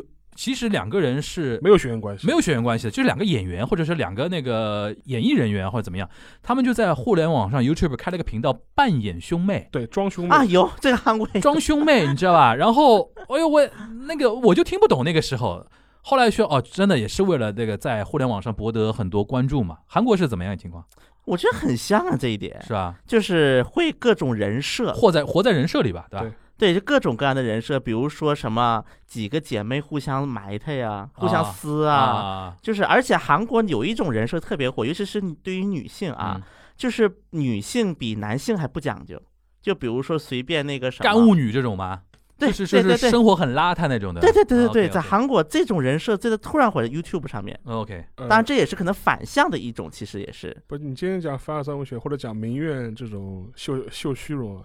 讲个亲身经历，我我嗯就这个礼拜、嗯嗯，我在上海，就是上海就就是有一个体育酒吧，你那边是可以打棒球的，对，就是你嗯可以打击的。然后的话，我那天去去嘛，嗯然后我去的时候玩，然后正好旁边一个球道嗯来了一群下了班的日本大叔，嗯就一帮萨拉利曼，嗯就穿着西装衬衫，嗯。 嗯下了班领带一撕，跑过来你喝你说你说的是 Batting Center 对吧巴丁森塔，啊就是，OK 它有个，但是它是酒吧，但它有巴丁森塔的功能，那酒吧很大了吧？是很大的。嗯 OK，啊然后呃，后在来哪在哪里啊？我突突然打在岔静安静静安体育馆哦，，看又见是我们高贵的静安寺。然后，然后他来了，先是来了一群日本日本大叔的嗯，下了班来玩，估计嗯也是属于这种思乡心切的，反正现在嗯嗯回回回体验去一下的，嗯体验一下，然后，然后我还跟他们聊了两句，教他们怎么玩。然后这时候突然来了一群蹬着高跟鞋、穿着超短裙、这种露胸露背的一帮民怨，露胸露背有点夸张了，真的是露背，这背啊露背 背是可以，露露胸背怎么露？不是胸就是很低嘛，就低秀的秀秀秀，嗯嗯秀。然后就打扮的就是浓妆艳抹的，啊然后过来，然后还问了工作人员，还拿了那个他打击的那个头盔嘛，啊啊然后径直走进了那个球速最快的球道，啊一百一十公里的那个球道。嗯嗯嗯嗯后来我就一震惊嘛，我说我就讲了一句，我意思说、这里是球速很快的，啊！新手最好不要来这里，很危险。嗯，结果一一帮小姑娘甩我一句话，叫什么话？知道什么吗？意思？我们不是来打球的，我们是来拍照的。对啊，你我刚想说，这个他明明显就是来拍 cosplay 的呀。然后后来他们要推门进去嘛，结果后来被一个工作人员就是拦住了嘛，嗯意思说你们不能拍。对这而且晚上正好很多你妨碍很多人去正常的要我玩这个游这个呢，肯定是东西他们圈内有一但些是大佬先把这个地方发掘出来了，对拍了一些美照，然后很多呃其他的那个妹子就要去拍。然后后来还跟他说这是很危险，他说嗯你这嗯因为别的地方也在打嘛，嗯万一球蹭过来很危险，理就是解，你我不要理解。后来就说你们实在要拍，嗯，你们下午来，下午没人。对，OK。就是我实际就跟目睹了这一幕。对这个呢，现在很多嗯，因为现在很多那种，比如说，因为还是我跟你说，就是哎嗯那个社交网网站、发朋友圈，社交软件，就看谁发出来的东西博出位、造型。你可以想象嘛，穿的很凉爽的小姑娘，然后他妈身材又好，对，戴一个棒球的那个头盔钢钢的钢的钢盔，嗯然后手里拿个棒棒棒子，子手里拿个棒子，这个说说说法有点奇怪， 手里拿个那个球棒球球棒，棒然后嗯再挥。对，再挥，然后那个也没在看球，都在看镜头，对对吧？ 那种感觉是很多，还比如说现在很多流行 JKDK，你知道吧？不知道，就是 Josh Cos 那个 JK 的衣服嘛，嗯，就是现在很多是女孩子除了汉服是一个大的对潮流就嘛，是萝莉还有萝莉，现在这 那个 JK 也上来了，嗯然后 DK 都来了，就当西当西 g o s 男男生男生也穿那种，比如说像那原来我们看日剧里边的那种什么《极道先师》里边那种啊校服啊什么的，在在路上啊这样很多啊哦很多啊很多啊。然后那个这个这个都算年轻人那那啊一类的。的，然后如果突然觉得日本有一个非常鄙视链往上的一个装，就是装自己爱看村上春树，这个呢，我觉得村上东西都已经过掉了，就说是，但有一点嗯，我觉得倒是可以讲的，就是说是因为很多现在，尤其是江浙沪啊，嗯或者是很多中国的很多比较一线的城市的人，可能去日本旅行比较多嘛嗯对，对对然后就会很吃这套日式的这种营销，对，就给什么匠人精神对啊，对什么什么什么百年老店啊啊，，我有一个对对我有一个朋友，他是某公号，这个嗯公号做的还蛮好的。嗯一个创始人，嗯他的朋友圈，嗯就是后来我非常震惊一件事，他竟然没学过日语，嗯，但啊是他的朋友圈竟然给我感觉他是随时随地能到日本，比如说某一个非常偏僻的一个小地方温泉旅馆，啊嗯然后跟人家的女将谈笑坐风而生论道、谈嗯笑风生的那种人嗯，他的文案就是这样的文案。嗯嗯后来我才知道，这日语不会的， 嗯。你知道服吧不？他活在这个世界里边了，就是。但但我还可以举个例子，嗯就是原来我办公室的楼下，也不是嗯我楼下，就离离我楼很近的一个地方，嗯开了一间日料馆。嗯，他开的时候呢，正好是二郎寿司的那个纪录片啊大火的时候，啊大火的时候。然后他那个文案是怎么讲的？他说这个厨师是个日本的老头，这老头是天皇的御厨。然后什妈么汤姆·克鲁斯什么拜倒于他的手艺，的要专妈呀程去他在日本的店里吃。不是，我突然当然价格也是天价的价格吧。然后这个文案出来之后，我就觉得，嗯，果然是看准了中国市场，就很吃这一套 的。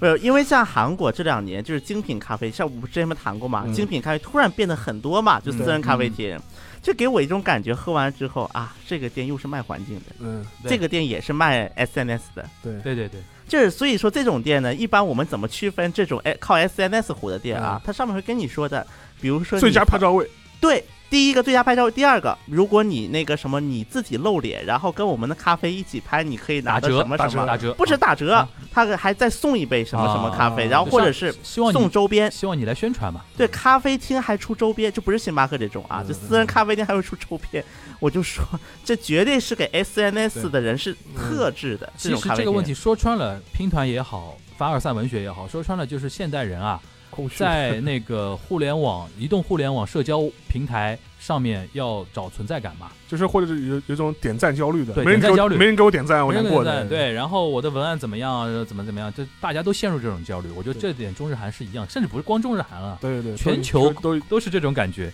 好啊，那我反正我觉得这一块儿的话，也可以未来找机会再进行一个、呃那个怎么说呢，一个评论啊。不是嗯我想到下一次题目呢，就是我们从日韩国，然后从日本找一些打着日韩这种噱头的文案来反过来骗中国人的，对 吧？啊，对，然后我们可以逐条分析一下，对吧？我们隐去品牌名名称，啊就把这文案拿出来，我们批判一番， 我觉得应该会很有趣。但也会很得罪 人。 嗯行，那我们今天这一期的 Q&A 就到这边，大家拜拜。嗯拜拜。 「